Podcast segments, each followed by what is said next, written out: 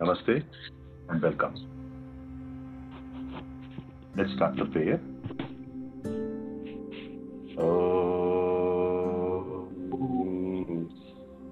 सहनावतु सहनौ भुनक्तु सह वीर्यं वीर्यं करवावहै करवावहै तेजस्विनावधीतमस्तु मा विद्विषावहै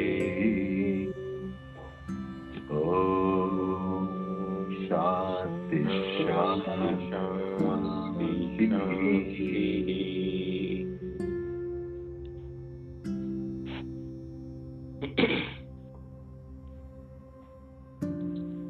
So, good morning and good evening, everyone. And uh, I think it was uh, a lot of uh, revision this week, I guess, for all of us. So, a couple of things that I found pretty interesting. One was uh, the insights that uh, you know we wrote there, and of course, also when we when I revised, I realized the need for us to define some of the keywords that were that were used, and I tried to do that. So um, we can start wherever anybody can start, and we can go whichever way that we want to go. So maybe I can just open up this forum and say, okay, hey, you know, you read the read the six chapters together the last few weeks, and we revised it this week. So does anyone uh, want to share what they missed the first time that uh, caught their attention this time that made sense to them more?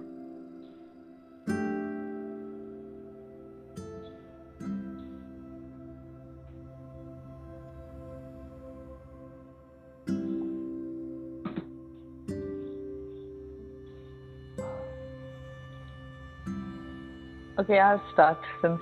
Um, so for me, what was it was it's been like a crash course the last couple of weeks. So I had my first revision within a week, and then I had two weeks, and then I've had another quick review, which has in a sense been good because I think it was all still fresh what I had read in the beginning.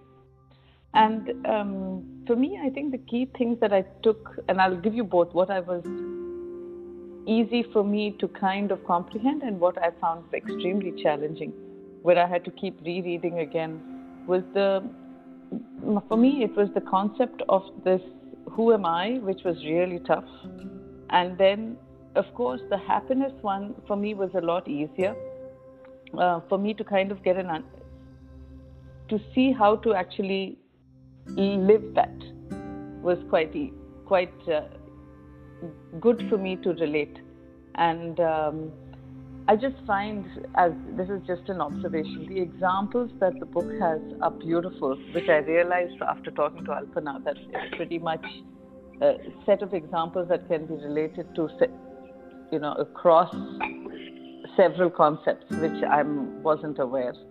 But I just find the way the book has been written and some of the just when I think I'm getting lost in my comprehension, an example comes up and I really enjoy then delving into, you know, getting a better understanding.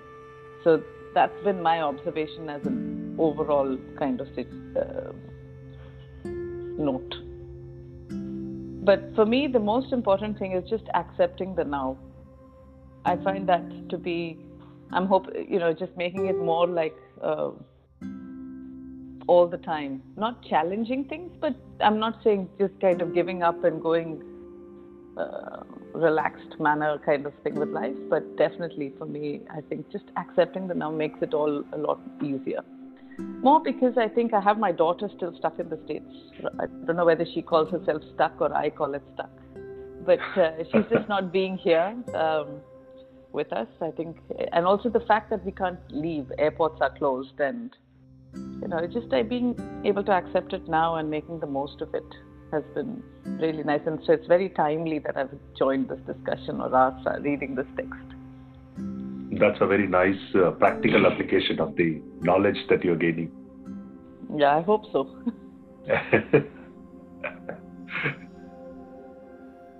Thank you, uh, Anu. Anybody else?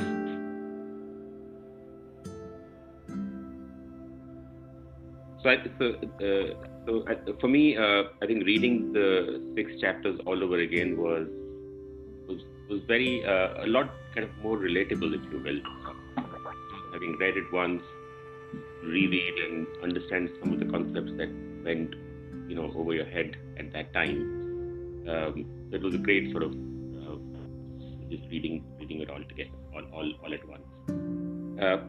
I have like slightly actually the opposite of what uh, what Anupama said.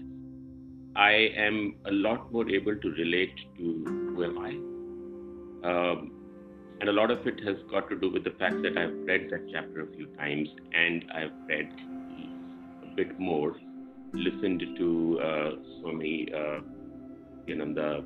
Uh, uh, he's got some several interesting videos. So I think my my concept of understanding of the I is a lot a lot better, I think. Um, the happiness thing is a little bit, uh, I don't know how to apply it in, in practice. And that's something which I'm still sort of uh, maturing in my mind. Uh, interesting that I use the word, you know, maturing it in my mind. So I and the mind and that relationship, which is, which is. uh, but yeah, I think uh, uh, but I think yeah, I think the the happiness thing is um, is interesting, but I don't fully uh, I don't fully get it. In practice. Okay. The, the question is, uh, do you do you do you get agitated by the fact that you don't get it as fully as what you expected, or you're you're okay and you it, it's going to come to you?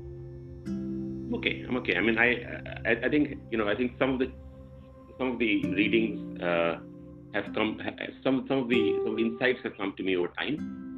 And i'm okay with that. I think i like the pace of how we're going about it.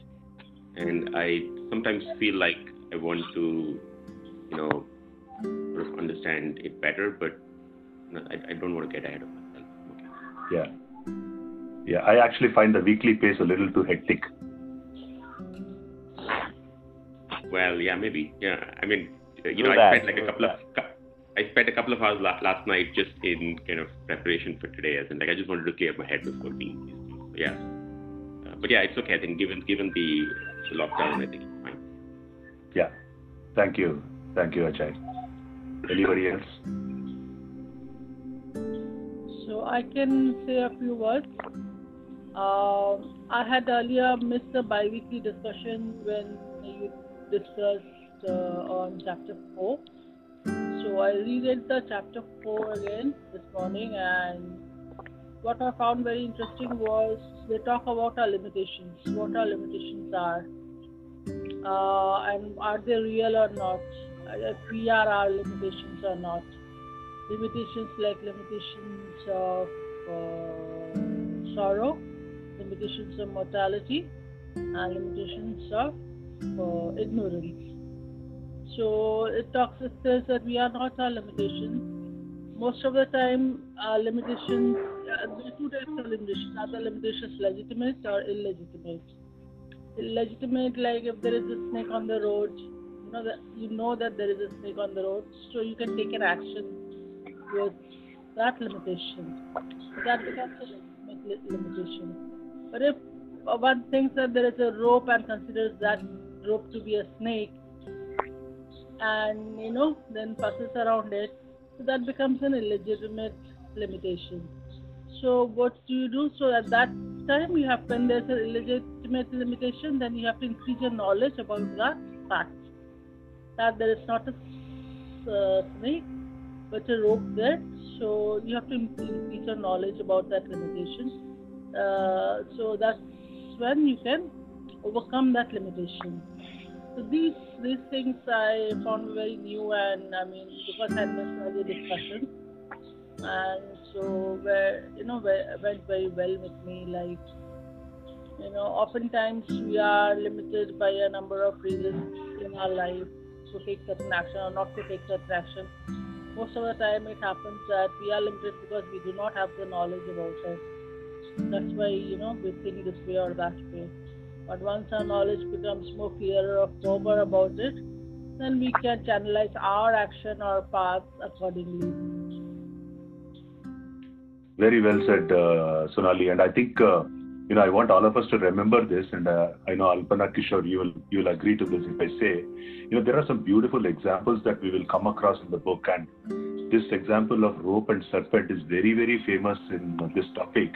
It's actually called as Vedanta Vedanta Sarpa. Okay, Sarpa is snake and Vedanta is Vedanta Sarpa. So. So it's a Vedantic snake, it's not a real snake, and that's an example that will keep on coming to clarify that you know there are some illegitimate problems that we will keep facing, but we'll have to, you know, change our vision of what we see for us to get over the problem. Right. Yeah. Gain more knowledge about it. Try to you know understand and analyze the problem maybe before we actually consider it to be a problem. Right, right. Thank you.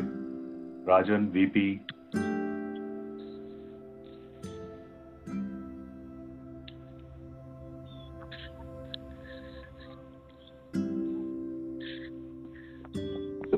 Actually, for me, it was the first time I was reading chapters, you know, and all six at one go, it was a bit too heavy for me.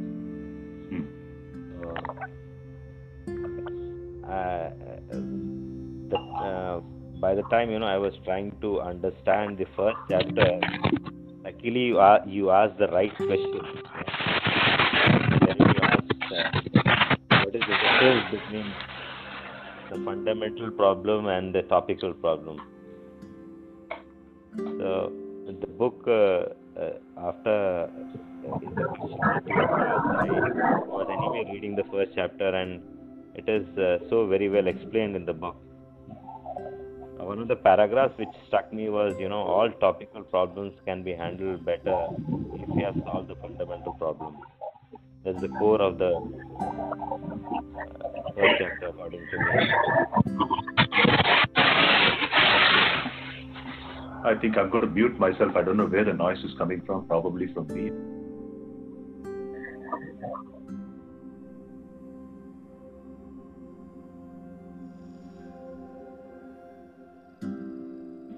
Can't hear. I can't hear anyone now. Rajan, go ahead. Yeah. So mm, uh, the the we were talking about topical problems the fundamental problems. Yeah.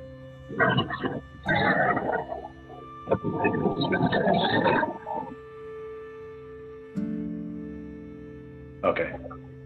Thank you, Rajan.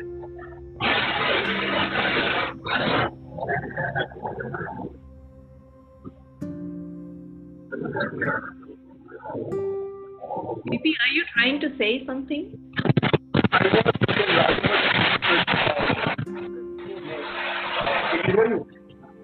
No, No, your I think audio is uh, terrible. I can't hear VP. Hmm. Not at all.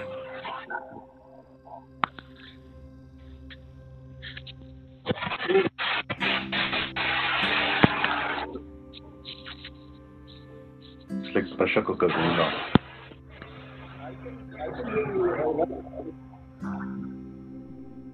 Your voice is barely audible, VP, and there's a lot of disturbance in the background. Yeah.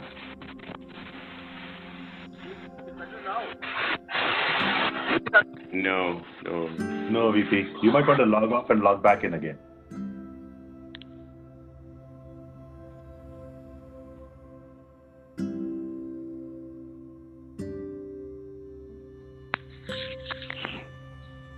Okay, while we wait for uh, uh, maybe Kishore, Alpana, want to share your thoughts on the revision, what you went through.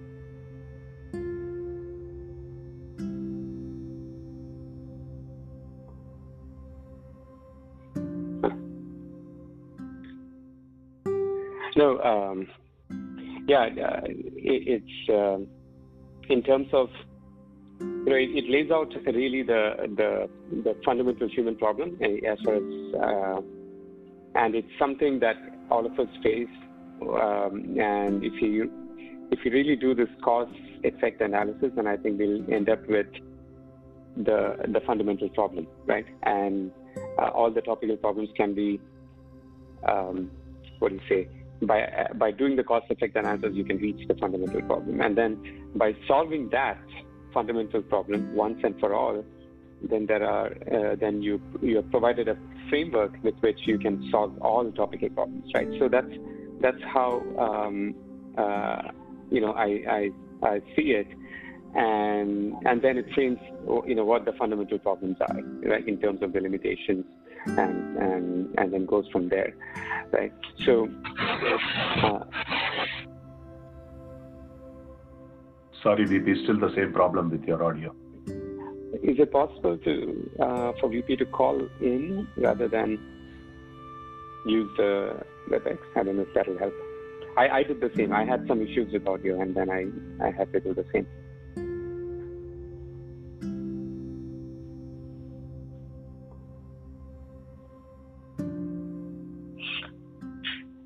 Yeah, it's it's um, it's also interesting how the uh, the who am I is laid out and how the knowledge of and how that is so fundamental to actually solving the fundamental problem uh, and, and with, which you can solve all the uh, topical problems. So it kind of uh, uh, you know comes down to that.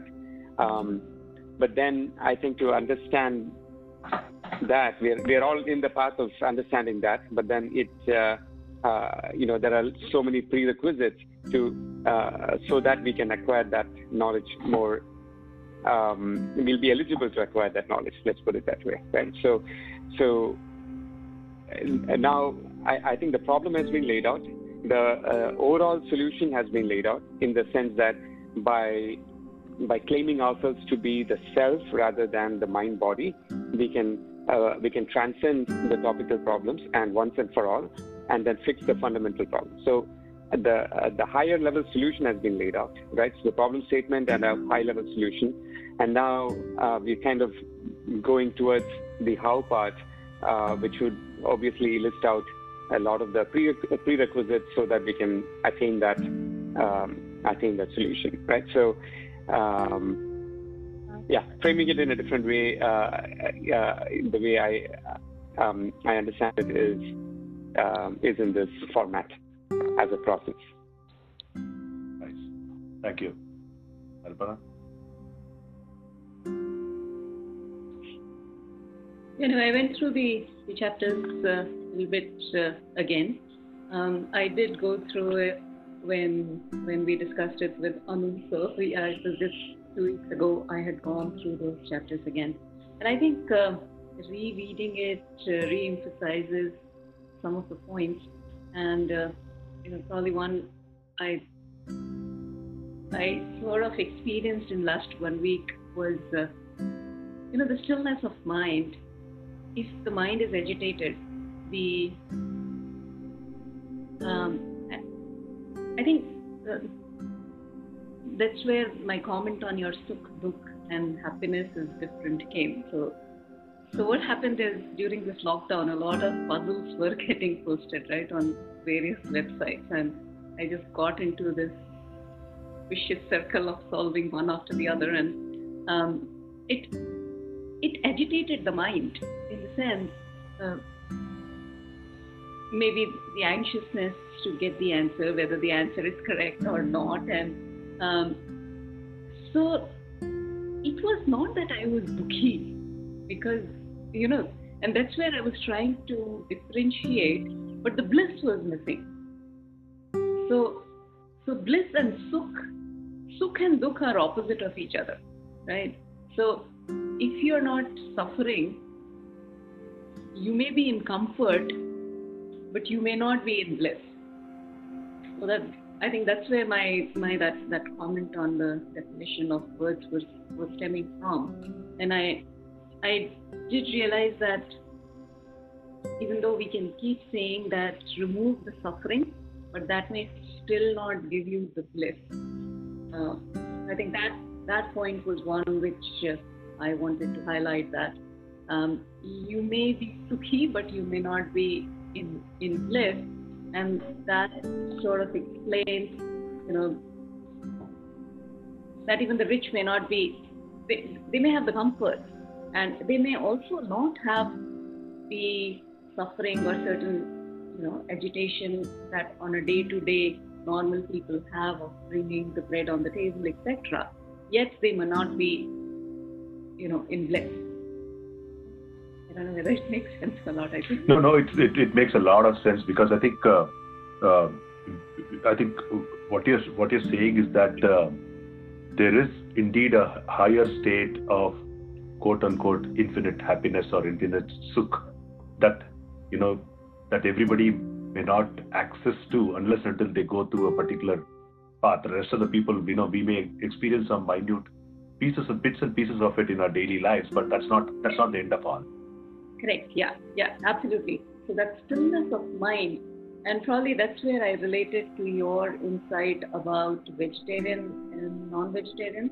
To me, non-vegetarian food, even garlic, onion, uh, very spicy food, it creates agitation in the mind. So if you you you can't experience the bliss in that state of mind. So so yeah, even Sure. beyond yeah. yeah very i know what you're saying making a lot of sense like uh, so I, I have a little bit doubt here so what is important? Like is comfort being comfortable more important or being in a state of bliss more important? I'm saying like giving a very similar example like to the puzzles example that you gave. Like if i'm not into facebook my mind is still i'm in a very comfortable state of mind, very comfortable with myself. But you know, recently I realized when I'm seeing Facebook, so many messages, so many information, you know, my mind, you know, trying to go through so much of information and this and that, my mind is getting very agitated, a lot of chatter in my mind. So mind is ge- getting very agitated. But at the same time I'm very happy, very bliss. Because there is there is from this information I'm getting a lot of joy. Okay, so I'm a little bit like confused here. You know, although I'm getting a lot of bliss or joy from those information, that's why you know I'm seeing it continuously.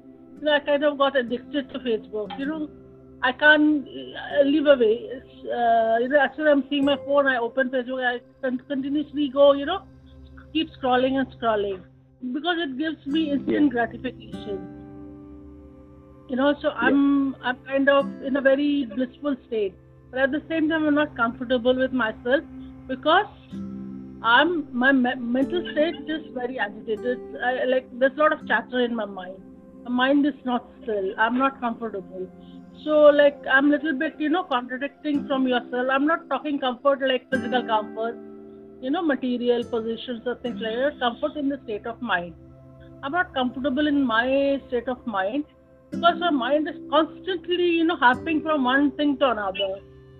In terms of knowledge, information, whatever, pictures, whatever it may be. You know, Correct. so Yeah, uh, yeah. was one thing I thought like maybe I should keep my phone away in a different room. So as soon as I see my phone, I immediately, you know, if I'm watching my TV, within after five minutes I'll check my phone. After five minutes I'll check my phone. So you know that was that had kind of become a habit for me.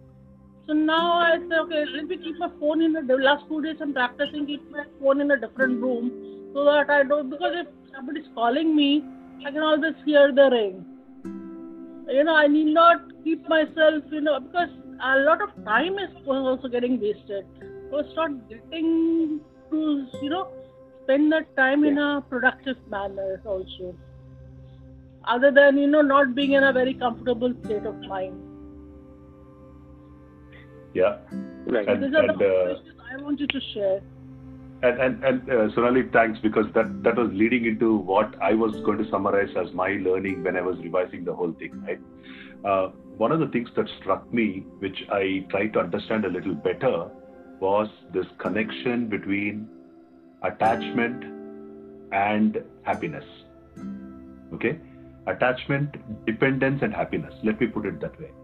So. Uh, you know, and your your your example of Facebook and the way that you described uh, uh, really really dovetails pretty well into what I was about to uh, what I was trying to articulate, right? So here is the here is the thing. What struck me, what struck me was that for us to derive happiness with anything, let let's say uh, any material things or even uh, things like you know looking into Facebook or you know solving a puzzle or anything. That's all fine. It's absolutely okay, as long as we are not dependent on it. But if we become dependent on it, then it has taken control over us rather than we being in control over them. Exactly, exactly. Okay, and then then the, the point is then then the point is even at that time intellectually we know that it is not the right thing for me to do because like what you articulated i'm wasting a lot of time and uh, you know my mind is agitated and all that but the point is you can't stop yourself after some time when you realize that the dependence has become so high on that attachment. Yeah. Right? And before first of all before we get to that stage we got to stop ourselves. But if we have gotten to that stage then we have to consciously figure out to slowly weaning ourselves away from it. And what you're doing is the right thing in terms of you know keeping the phone away and you know delaying the gratification or that ping and not seeing it and then uh, waiting for it after some time to go and over a period of time we'll have to get off i mean uh, i know uh, i know several people uh, who have completely gotten off facebook uh, or any other social media exactly for this reason. But you know, there are a lot of good points also you see because this is especially yeah. during the times of you know social uh, sorry this lockdown period you're not really connected with a lot of your friends and family that's the time when you get to hear up from them also from your friends and family to know you know how they're spending their time or you know seeing their pictures what they are doing and you know what their thoughts are on a particular topic or you know lots of information also you do get which are quite valuable. So maybe you know some discipline is needed. Exactly. Exactly. So, so maybe you, know, you fix a time like okay this is going to be my time for facebook you yeah. know like at half an hour or one hour whatever it may be yeah go ahead kishore yeah, um, just a, a, few points. Thanks for sharing that. And this is something I've been thinking about too. I, I quit Facebook around three and a half years ago uh, uh, once I started going down this path, basically. Uh, and I was very, very active before that, uh, I must say. Uh, also, uh, so I, I, kind of um, very much recognize or identify with what you just said. Um, the way I've seen it uh, happen for me and just by reading and i understand this, this, is how it works is basically as we start doing things when we repeatedly do certain things um, as we know it becomes a habit right so whether it's you know getting up and uh, getting up in the morning and the first thing going after the phone and then checking certain things know that's become a habit for a lot of us um, or going to facebook every now and then or yeah, very very frequently now when the habit is performed over a period of time, that starts going deeper into our subconscious in a way that now it's become our nature, right? Now it's, it's kind of affecting our nature at this point. So at which point it's become an addiction, right? So addiction for me is defined as something where if you want it, you, you know, if you want to get rid of it, you cannot easily wean off of it, right? So if if I'm addicted to, uh, let's say, coffee, uh, if can I tell myself that hey, for the next three days I, I, I want to quit coffee? Can I can I do that? Right. So if I have uh, if I'm able to do that, then I, I'm probably not addicted or it's not reached that stage yet. But uh, at least for me, it it felt like I was getting addicted and I, I didn't want to be. Um, so one so I, we'll have to see where each of us you know, uh, you in this case where you are in that spectrum of going from uh, just a, uh, just something that you do repeatedly to habit, or is it now become uh, sort of an addiction? Right? For many many many of us, we uh, end up being there, getting there. Now, um, uh, the so that is one thing. Uh, so to but to, to, the previous points, which is um, you feel happy when you're going through some things. You're looking at photos of relatives and other things, and it's giving you uh, I, do, uh, I don't know if it's giving you bliss, right? It, it, it's probably giving you momentary uh, uh kind of uh, peaks, a little bit of happiness here, a little bit of something else there, and then it, it's up and down, right? You might see something else somewhere else. I think it just keeps pushing you up and down quite a bit, or at least that's how I noticed it. It's like, um, and that's causing a lot of mental agitation. At the end of which, I'm pretty sure if you take a person who spends, eh, let's say, two people, have one person um, spend one hour on Facebook and social media in general, one whole hour. The other person, let's say, is um, is meditating. At the end of both of that hour, we can probably see, we can very clearly see that the person meditating is probably going to have a lot more energy, right? Or even somebody who is uh, who is um, uh, composing music or involved in one activity in a flow state. So all, if you compare all three, um, I, am pretty sure the person who's meditating is going to be the most energized at the end of it, just because the mental agitation is not there. So, um, so in other words, there is a lot of prana or the energy being used in the mental agitation, which is not there in meditation. Um, so that prana is available for you at the end of that one hour, let's say, that is available to you and that's been given back to you, right? That, that's not being used up. So, awesome. Uh, yeah. Yeah. So I think uh, that's great. Good. Uh, yeah, we can hear you. Go ahead, VP. And there is still background noise, or that's not there? No, no, no, no. It is All not good. there. Go ahead. Okay. All right. So um, I, I, think uh, for me, you know, chapter one to chapter five were much easier to, you know, understand and assimilate. I think I'm having more challenges with chapter six.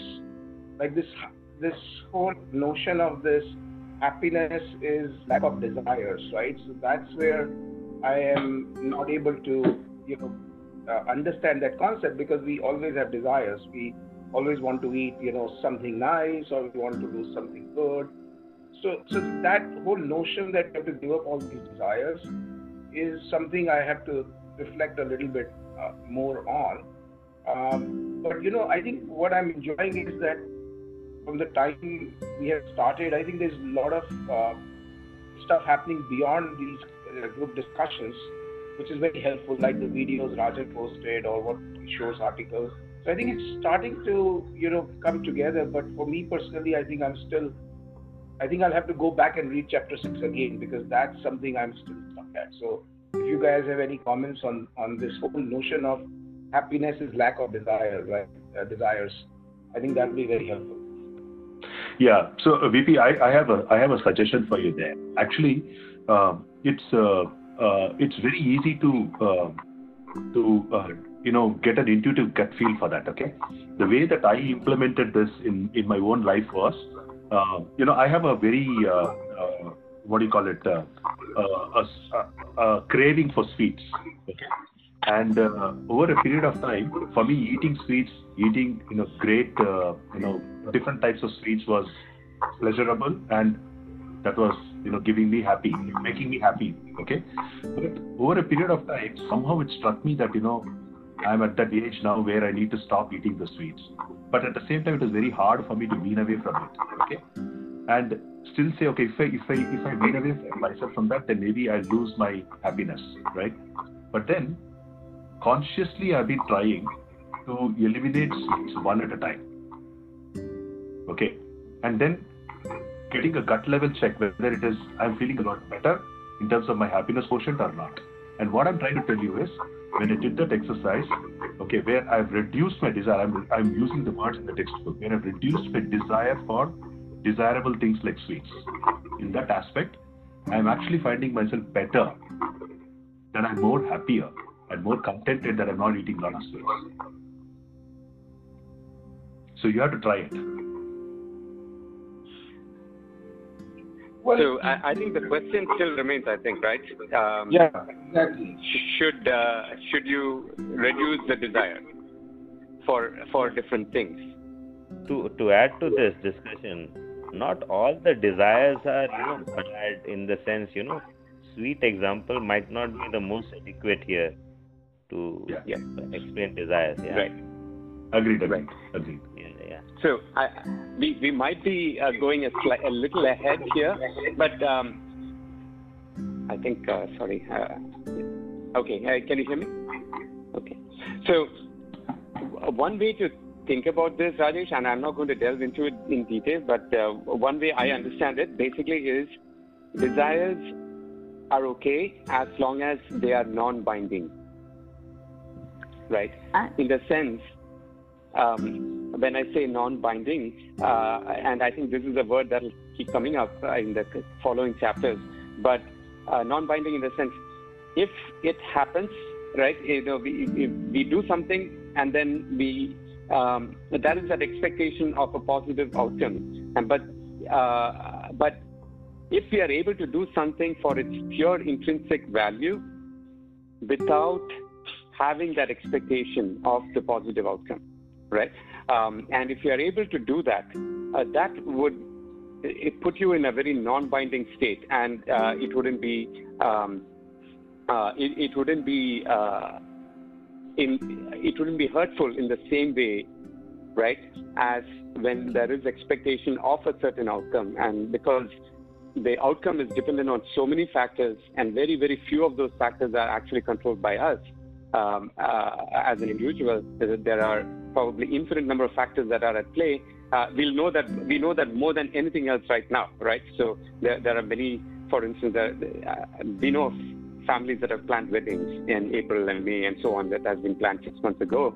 And no matter how much you have planned, it doesn't matter now. It doesn't. It's not going to happen, right? So yeah, I, I think COVID has taught us more than anything else that there are times when things happen uh, that are way beyond our control, and uh, so the positive outcome that we expect may not um, you know that's probably not the right way to do it right? So if we are able to do that without expectation then then that work or whatever we do ends up being binding right? So if the positive outcome happens you accept it. If it doesn't happen you accept that too right? So if you are able to do that then desires are okay is how i, I understand you're so right uh, kishore for me um, i just want to add to what kishore's been saying I think a lot of the times it's a bit like what the book says. It's about us saying if we want to get happiness or our desires, you know, we always say that if I did this, like in in your article, Kishore, you, you say if I did it, then I'll have happiness. I think a lot of the times, if we ask ourselves, if I didn't have this or if I didn't attain it as we have expected, can I still be? Is it going to make such a huge impact in my life that I'm going to be unhappy or uh, not at peace? And a lot of the times, I feel that we can answer that question if I didn't have it, it's going to be okay. And I think when uh, sometimes when we, um, maybe not for everything, but for a lot of the things that we are, you know, we want to be happy, whether it's sweets or buy something or go somewhere. Um, if we didn't do it, it's not going to be the end of the world for us. And I think that sometimes just ask, stopping, asking ourselves that question the other way around, like the way we've discussed about what is the self or what is happiness. It is not this, it is not this, it is not this. If we just did the other question to ourselves, I think it sometimes helps in making peace or maybe accepting in a sense. But, you know, I feel sometimes yeah. we have all these words that are defined by the dictionary so different from right. when you actually want to express what you're saying. I don't mean accepting as in just being lax about it or just. Correct. You know, exactly. I, yeah. So, so VP, right. yeah. VP, are you saying you don't understand that absence of desires will lead to happiness, or you are able to accept that you can be desireless, or neither of these two? No, my my dilemma is that you are naturally going to have desires. Um, and if the book is saying that you know happiness will come when you don't have any of those desires, um, it seems a very either I'm not getting the concept or it seems very unachievable. Okay, so so yeah, so so there are people who are desireless. Do you agree with that? Mm-hmm. Uh, yes, probably sadhus in the Himalayas are probably. Mm closer to that state than most of us. Actually, not really. Even if you look at some of grandmoms at home, they may be desireless. Oh, that's true. That, that's a very good point, actually. Yes. Yeah. Right? So I think what I was trying to come to a point is do you think everyone has same desires? Meaning the superset of desires for everyone is it same? No, of course not. Not right. So that means there are some people who don't have that desire that you have. So they can Correct. be like that, right? Mm-hmm. So that means it is possible to have no desires because there are some people who don't have that desire. Forget about no desire at all, but there are people who don't have that particular desire that you have, right? Yeah, no, I understand you're saying, let's say I have a basket of 10 desires, and person A will not have desire one, person B will not have desire two in my basket, and therefore, if they don't have it, I shouldn't have it, and therefore my basket No, no, no. I shouldn't know. You you may not have it. I'm not saying you shouldn't have it, but you may you you you can be without them because there are people who are without that desire, right? Yes, but Hmm. that's the whole Trying point. to- yeah, the point I'm trying to dr- uh, drive to is that we don't have certain desires because sometimes we feel we've been there and done that. Yes, that's true. exactly. yeah, But I was also trying to get that. Like, Yeah. Do you think with each our desires diminish? Because maybe when we are younger, we have a lot of desires to get this, get that, achieve this, achieve that. But with age, you know, they turn to be not so important. Correct. Uh, like, like example of grandmother you said, you know, a grandmother probably has gone through all those stages of life and has achieved whatever she had to achieve, and is now very content. She doesn't have any more desires. But can you say the same thing for a person like we are 50s now? You know, so maybe at this age we can talk, we can, of you know, not having as many desires as we had when we were in our 20s or 30s. Yeah. So I think I wanted to give a personal example. Yeah. Sorry. Yeah, so is that like age dependent thing? Yeah. So what I mean, saying. at 20, at 20, at 20, if you don't have desire, means you are sadhu, I would say, you know. But at 50, I can say a lot of my desires have gone, have diminished. Like, I'm like, okay, I've given up, you know. But at 20s, I'm sure a lot of people at that age will have a, you know, uh, maybe a lot of subset of in the whole basket of desires. Correct. So I think what has personally helped me to have lesser desires is a strong conviction that we've taken more than million births in in the life cycle of our soul, and we've been from Indra to Chakravarti, Samrat to to everyone, and we've actually achieved whatever desire we ever wanted in in our journey. Now, I'm not limiting it to this lifetime, but I'm saying across lifetimes.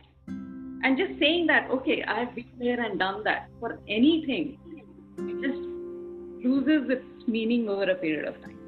I'm just giving one practical tip the way you know I feel I feel about desires. now. So you mean the desire of the soul is uh, No, no. achieved over time? That soul has achieved that desire in not some my life. physical, not my physical self, but my desire of my soul has been achieved or has gone through through this Yeah. period of time. So I no longer need not have any more desires. Yeah, and then the second concept Yeah. is it is same soul in everybody. So that desire is getting fulfilled by somebody. So that's why my example of you know different people having different desires, right? If you just accept that, actually you can be quite blissful and happy. That okay, Right. someone is doing it, somebody is getting it. I don't need to worry about it. that, it- uh, that actually triggered one more uh, um, uh, thought in me, which is um, I, m- maybe there are different levels, right? At one level, we can say that um, maybe the, you know, uh, when Rajesh says it's desire, maybe, okay, I want to get this, I want to get this house, or I want to get that particular, I want to uh, move to a certain area or travel somewhere. And okay, if, if let's say that is the case, right? Um, now, that is a desire, sure. But uh, at, at one level, we can think of it as non binding, saying, okay, I am planning to go there. Well, COVID struck and I cannot go there anymore. I'm going to.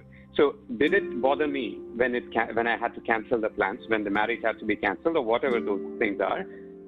or was I um, the same? Either way, it happened good. If it did not happen, good because it was beyond my control anyway. I accept it, right? If it is beyond my control, I accept it. So that is at one level, right?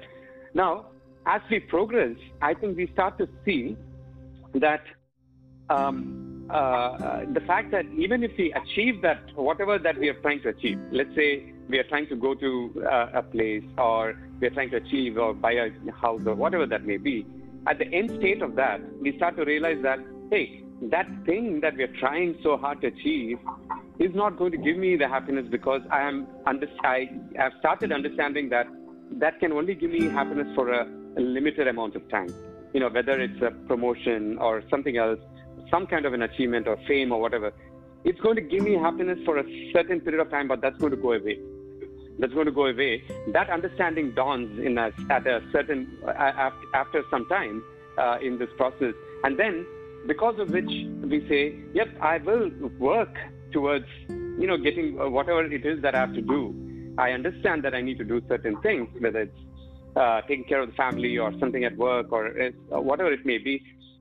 But I'm not tied to that result anymore because I know that the result, no matter what that is, is not going to guarantee me uh, a permanent happiness anyway. Right? So, so, so I do it because that's my duty, but I'll not be tied to that result. So Kishore, uh, just just a thought, just a thought to what you were talking about. So, you know, acceptance in sort of my mind is it happens to all of us. It is post the event. So if there's failure, for example, then you kind of, you know, yeah. your immediate reaction is disappointment. Then you kind of figure it out in your head, you negotiate, and then you kind of get to a point where you say, fair enough, it happened for a good reason, right? Or whatever, right? What you're saying is is that, uh, or rather, are you saying that we should we should be sort of willing to accept at the outset, Before. and yeah, yes. at the outset, say that yes. look, you know, this may happen, this yeah. may not happen, right? Which, which I which I, th- I think that's what you're saying. You're right. The, the, the thing which kind of um, kind of you know I, I can't sort of seem to, to grasp is if I start with the point that this will happen, this may happen or not happen, right? You know, how do I kind of then you know drive myself be motivated to, to finish that. or to be right. mo- to motivated to do it. Because at some level you're kind of saying well if it doesn't happen it's okay which is great right from yeah. a peace of mind perspective. But how do and I kind of drive myself?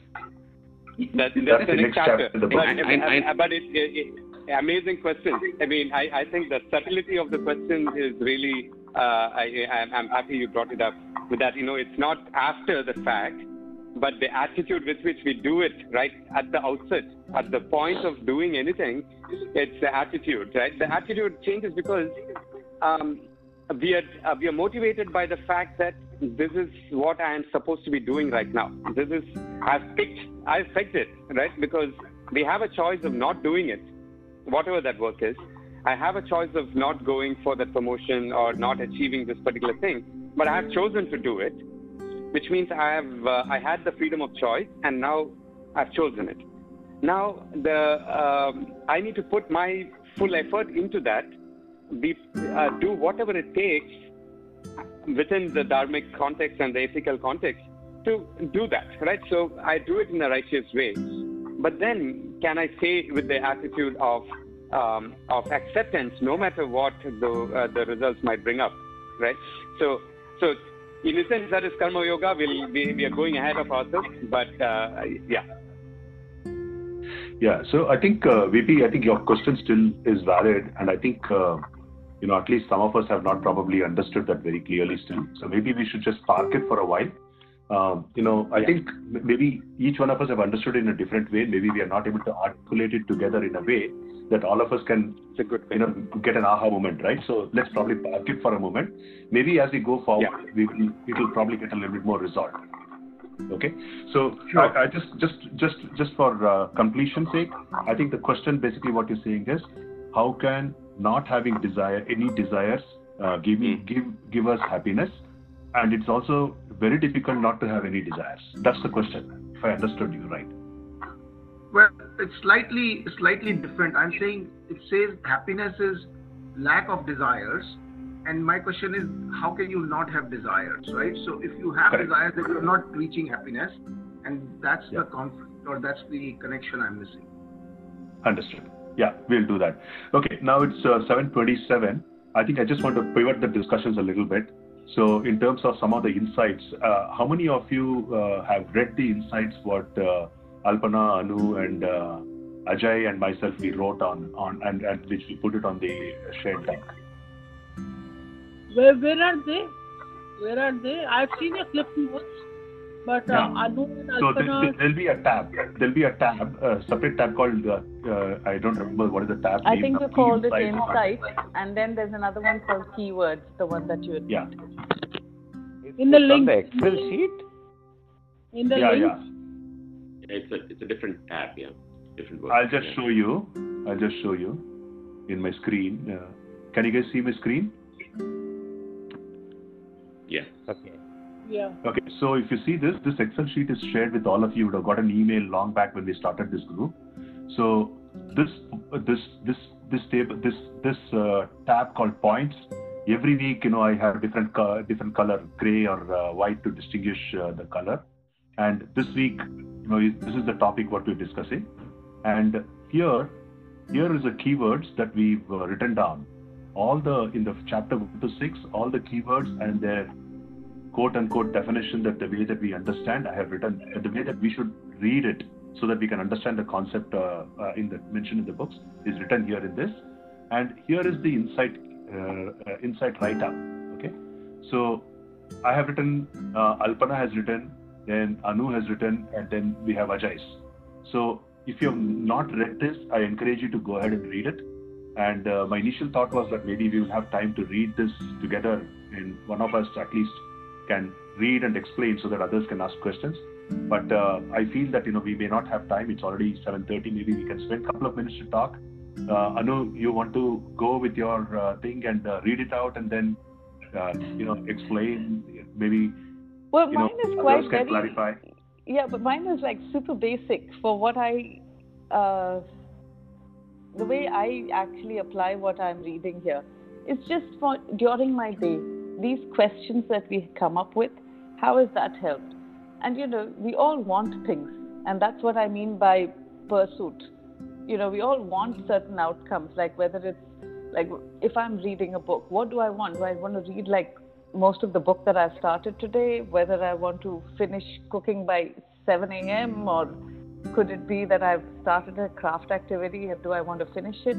Or when I was working full time, did I want to just be like ahead of myself and have all my planning sorted and everything when I went into school? And it isn't that. That is, you know, yes, but there are so many other things that come into play. So for me, as I go through a day, what is it that just helps me get this happiness or contentment or whatever? It's not that I don't want to do it, but it's about enjoying what I'm doing or just being wholly immersed in what I'm doing at this point in time. And I think for me, that is huge for me, eh, eh, i- i- for anything that I'm doing. So whether I'm watching a TV show, whether I'm reading a book, whether I'm cooking, whether I'm doing other errands or exercises, just being in the now. I just find that gives me so much of peace in mind to accept. And I'm not not driven. I am driven. Even though, you know, I, I don't get agitated by the end result of it. And um, I just find it just beautiful. And I must say, I've since COVID, this whole um, uh, world of podcasts. I mean, I used to always hesitate to listen to podcasts because I felt I couldn't sustain interest when I was only listening and not looking. And um, I have to say, like, there's this wonderful set of podcasts that I've come across, which is uh, from the Boston um, Vedanta Society. And uh, I just simply love the options that are available. I'm sure there are several others. And um, also, uh, there's um, there's a beautiful one by Oprah um, about um, you know different. Um, I can't remember which one it is, but it's a it is I think with Eckhart Tolle, if I remember. He is. Um, so she discusses one of his books, and it's just simply wonderful to re listen to them and just listen to another insight, which is similar to what we are discussing here. and um, and so that's what I was trying to say. Just accept our limitations, which doesn't mean that you're just going to sit back and say, "Oh, I can't do it. I can't climb the mountain, and hence I can't go on this trek." But Nice, it's just nice. enjoying it. Like you know, so when you go on a hike, we're always worried about if I'm going to walk the 20 kilometers or 30 kilometers, and you know, have my 300 meters or 200 feet, uh, 2,000 feet um, ascent in one day. It's okay if I can't. I go for a hike and I'm just going to enjoy my hike today. That's it. Or even Yeah. if I go for a walk to the beach. Yeah, I'm going to go walking on the beach. It's okay if I didn't, you know, run on the sand like all these other absolute runners do or do my whatever I'm trying, you know, everyone else is doing. But I'm just going to enjoy it for that moment. And and if I just accept that, and it's just it's been beautiful. And I have to say, this is not that I just have always felt it. My husband pretty much lives his life like that. And he just keeps saying, accept the inevitability of the moment at that point in time. Doesn't mean that you shouldn't be driven, you shouldn't have ambition, it doesn't mean that. But if you accept every incremental step or incremental stage, you'll be fine. Or at least that's how I find it extremely um, Yeah. calming. It doesn't agitate me as much. Thank you, Anu. Uh, uh, uh, Ajay, Ajay and Alpana, maybe one of you can also share, and I can also share what I've written. Who wants to go? So, so my, my thoughts, Rajesh, were very much, you know, a few things that I write down for my own benefit in my sort of attempt to understand some of the concepts at a certain level in my mind. So I think what I've what I've kind of in the way I've kind of tried to define the the I is about what it is and what it is not, uh, and I think that helped me sort of just get some clarity in my mind but no, there's no sort of uh, profound sort of thought the way sort of Anupama described in this, other than than summarizing some concepts in my mind, which I uh, which I put down in my in my notes. And I really liked what you wrote because it summarizes clearly uh, uh, uh, what what you have uh, understood and reinforces some of the messages that we've been reading. And it's good to read that because you know then you know I also get a sense that okay, hey, if I miss something, this is what it is. It's very nice. Thanks. Yeah.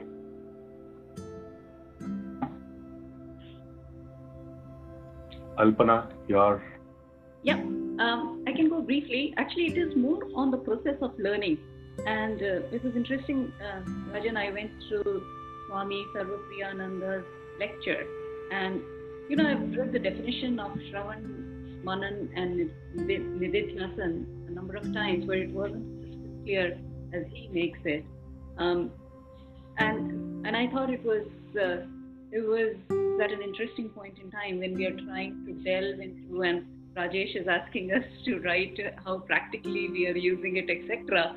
That where does it fit in this uh, Shravan Manan Nididhyasan uh, learning learning routine?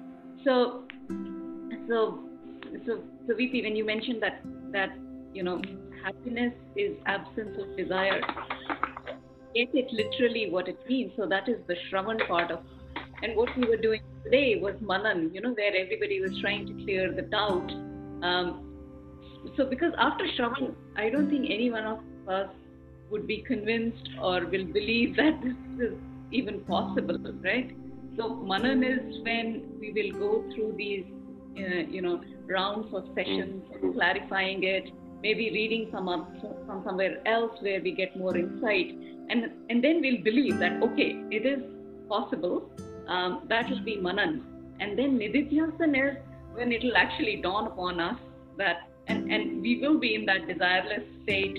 Um, you know, going through that process of getting to a desireless state would be Nididhyasan. So, so just keeping these steps in mind while while studying and learning would be, I think, quite useful. No, th- that's very beautifully said, Alpana. So, on behalf of uh, VP, right, I'm going to ask this question to you. So, the question is very simple. Uh, uh, is Manan a, a practice that we do independently by ourselves, uh, or is it that we, we take help uh, all the time, or is it that we have to do independently? I think it's a combination of you may have to go back to Shravan to even read more scriptures or maybe read the same Yeah. thing again and again. And it is also discussing. So uh, I think doing that parasparam, um, you know, sharing of the information is actually an important step, even described in Gita, where you help even others to, and with the understanding of others, you understand it better too. So it is a combined effort. Um, um, it can be done alone, but it is far more powerful when done with everybody else. Thank you, Alberta. Thank you for that. Thank you. So, yeah. So I I'll go with what I wrote here. So basically, you know, the, I was inspired to write uh, uh, as to how this learning helped me change some of my attitudes and my behavior. So that was the thing what I picked up. Of course, there are so many things that you can pick up and write, but you know, being a lazy guy, I just picked one thing and just wrote it. So, VP, or uh, uh, I'm going to mute you, VP. Sorry, VP, I had to mute you. There is a lot of noise. Okay. So, uh, so here, here is the thing, right? So I think um, what what I uh, what I figured was, you know, as as I as I went through chronologically growing and understanding, um, one of the things that that that struck me was that you know there is there there is always an argument that you can have for doing anything or not doing anything, and nobody can say what is right or what is wrong. It all depends on one's perspective of what one one wants to achieve in their goal, right? So as a kid, you know, I I, I grew up in a Brahmin family and all that, but then uh, you know I experimented with meat, and my goal at that time was to do something out of the ordinary and all that, right? But that goal was met. But over a period of time, it changed because my goals changed. My goals changed now, and then I figured, okay, uh, then the dilemma still was there. Okay, both in both the cases, whether I'm eating a plant-based food or an animal-based food, I have to kill. So how do I resolve this conflict? There are multiple explanations for this, but one of the explanations that which struck me was that uh, uh, I have to determine first of all that you know I have to live. That is a that is a basic right that I also have as an individual, which means if I can do it in the least damaging way, then that's the most beneficial not only for me but for the, for everybody else. So I did some research and logically came to a conclusion that maybe eating plants is right right alternative. That's one thing. There are other reasons which uh, you know uh, which talk about how it influences the mind and all that, but that's not something that I wanted to put as part of this first uh, six chapters of discussions what we had, right? And that that was that was dharma. First, the first dharma is you know the right conduct. What is it that you need to determine? The second thing was free will. So to, today, I always have a choice. You know, I have the choice. I have the ability to buy any kind of food that I want to eat. But then I'm exercising this choice of what is the right thing for me to do based on this concept, which says that okay, hey, be the least hurting, less consumerist, and most least damaging to the environment and to yourself. So I'm using that principle here, and at the same time, uh, you know, look at think of another situation where, uh, let's say, uh, you know, uh, God forbid that uh, I end up in some place where I don't get food for days, the kind of food that I would like to eat. At that point of time, if I can get if I can get only food that I can't eat, uh, like meat-based products, will I eat or not? And will I have a guilt feeling of eating that food or not? Then the answer for me is very clear. I will not have any guilt of eating that because the basic responsibility that I have towards me is to survive. Only because there is no options. And someone mentioned that you know, when there's no choiceless situation, you have to do it. You do it, but you do it without guilt. So that was a big learning for me.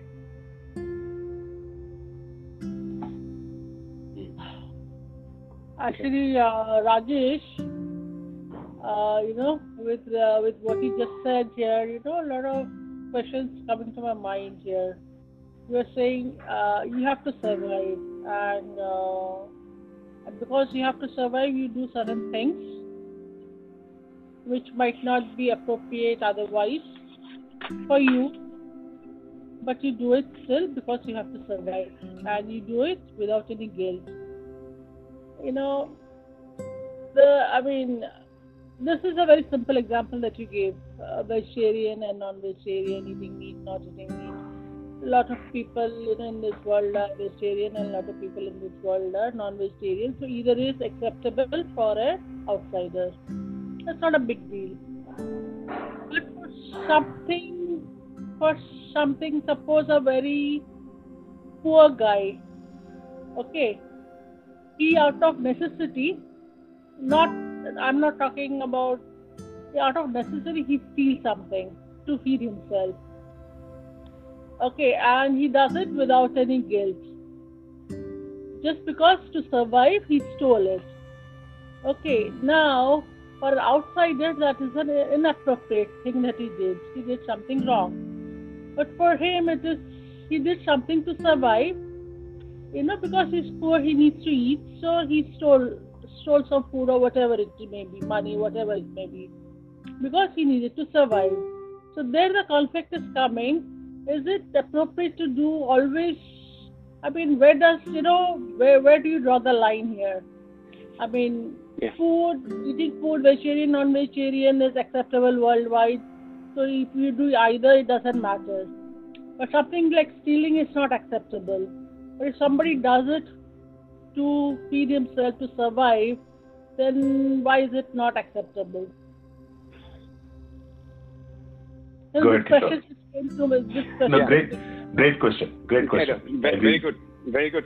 Very good question. Um, uh, in, in the one I was just reading. Sorry, uh, Kishore. Kishore, one minute. Kishore, one minute. Before you go, I think it's 7:43. Uh, five minutes. We'll stop. Uh, we'll finish our discussion. Okay. Yeah. Okay, I'll try to be very brief actually. So I, I was reading about this yesterday. Um, it turns out in the Yoga Sutras, uh, it was actually, turns out it was very related to your question. Uh, there is actually uh, seems to be a hierarchy of these things, right? You know, obviously you shouldn't steal uh, is one of the uh, things that is mentioned as one of the yamas, right? But the highest in that hierarchy is ahimsa, right, or nonviolence. Uh, nonviolence at the level of speech, um, thought, as well as in actually doing it. So, in this case, um, uh, so that is one thing. So uh, even if they have stolen, uh, but uh, with the in- oh, uh, the second part is the intent. The intent was to survive, right? The intent was not to harm anybody. So that uh, the intent of the action is very important in this case. That's one part. The second thing is, as long as it didn't harm anyone, given that the intention was good, but then it didn't harm anybody in the process, as long as it didn't do that, it'll most likely be okay, right? Or at least that's my understanding of it. That since um, uh, it, hasn't harmed it, uh, harmed anybody in the process, and ahimsa being the highest uh, um, kind of quality in that um, in the yamas, for instance, that's how it's explained, saying as long as it doesn't harm them, um, it would be considered okay if the intent is, is not to benefit yourself in this case, right? Right? Maybe they've stole a, a loaf of bread so uh, their son can eat or their daughter can eat because they were hungry. So is that bad? So the intent was to feed their children because there was no other way. In the process, it didn't harm anybody uh, in a violent way or anything of that sort. I'm sorry to interrupt here.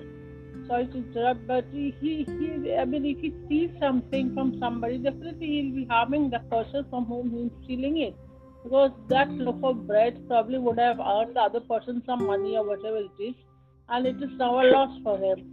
So in a way, he has harmed the other the person from whom he has stolen it. So just this one point I wanted to mention. I mean, if you steal something, that definitely will harm some from whom you are stealing it, because definitely it was of some value to that person. If it is of no value to that person, then maybe you know, it's okay. But if it is of some value to that person, definitely it will be a loss for yeah. that person. If obviously, that is, that, yes. Yeah, obviously there's yeah, a scale of uh, scale to that. Yes. Yeah, I, I, think my understanding is uh, Sonali that you know there is no right or wrong, and uh, it's yeah. all context driven, and uh, yeah. uh, that is why it is not very easy to say what is a what is the right thing to do or what is not the right thing to do in a, in a particular situation. And the way that you articulated that question is very clear. The guy has been struggling, he's been hungry, and he's stolen the bread because it's the only choice that he had. Right? Then maybe that my understanding would be that maybe yes, he incurs quote unquote, uh, he, he needs to be punished for that, but maybe the punishment need not be as as uh, rigorous as uh, because his situation was so terrible that you know that he can be. If you compare that to somebody else who's who's who's, who's got who's got everything but he still steals, maybe he has to be punished much more.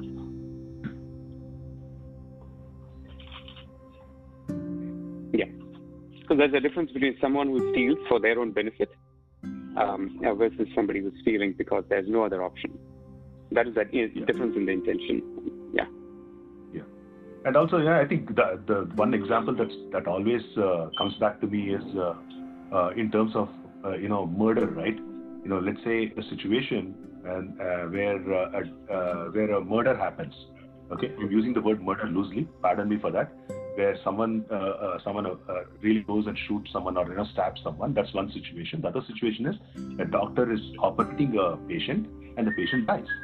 So in both cases, murder happens. But who who incurs a punishment and who doesn't incur a punishment.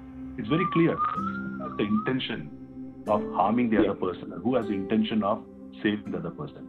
So, you know, the courts or, you know, even the principles will determine that, you know, actually the, the doctor will not be penalized at all. On the contrary, the doctor will be praised for trying his best, whereas this guy would have been capital punishment. So it's a tough question to answer, but I guess that this is how people resolve it. Yeah.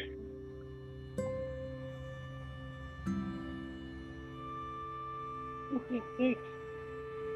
All right. Thank you so much. Let's uh, close with a prayer and uh, let's start. Oh, Sahanavavatu Sahanau Bhunaktu Sahaviryam Karavavahai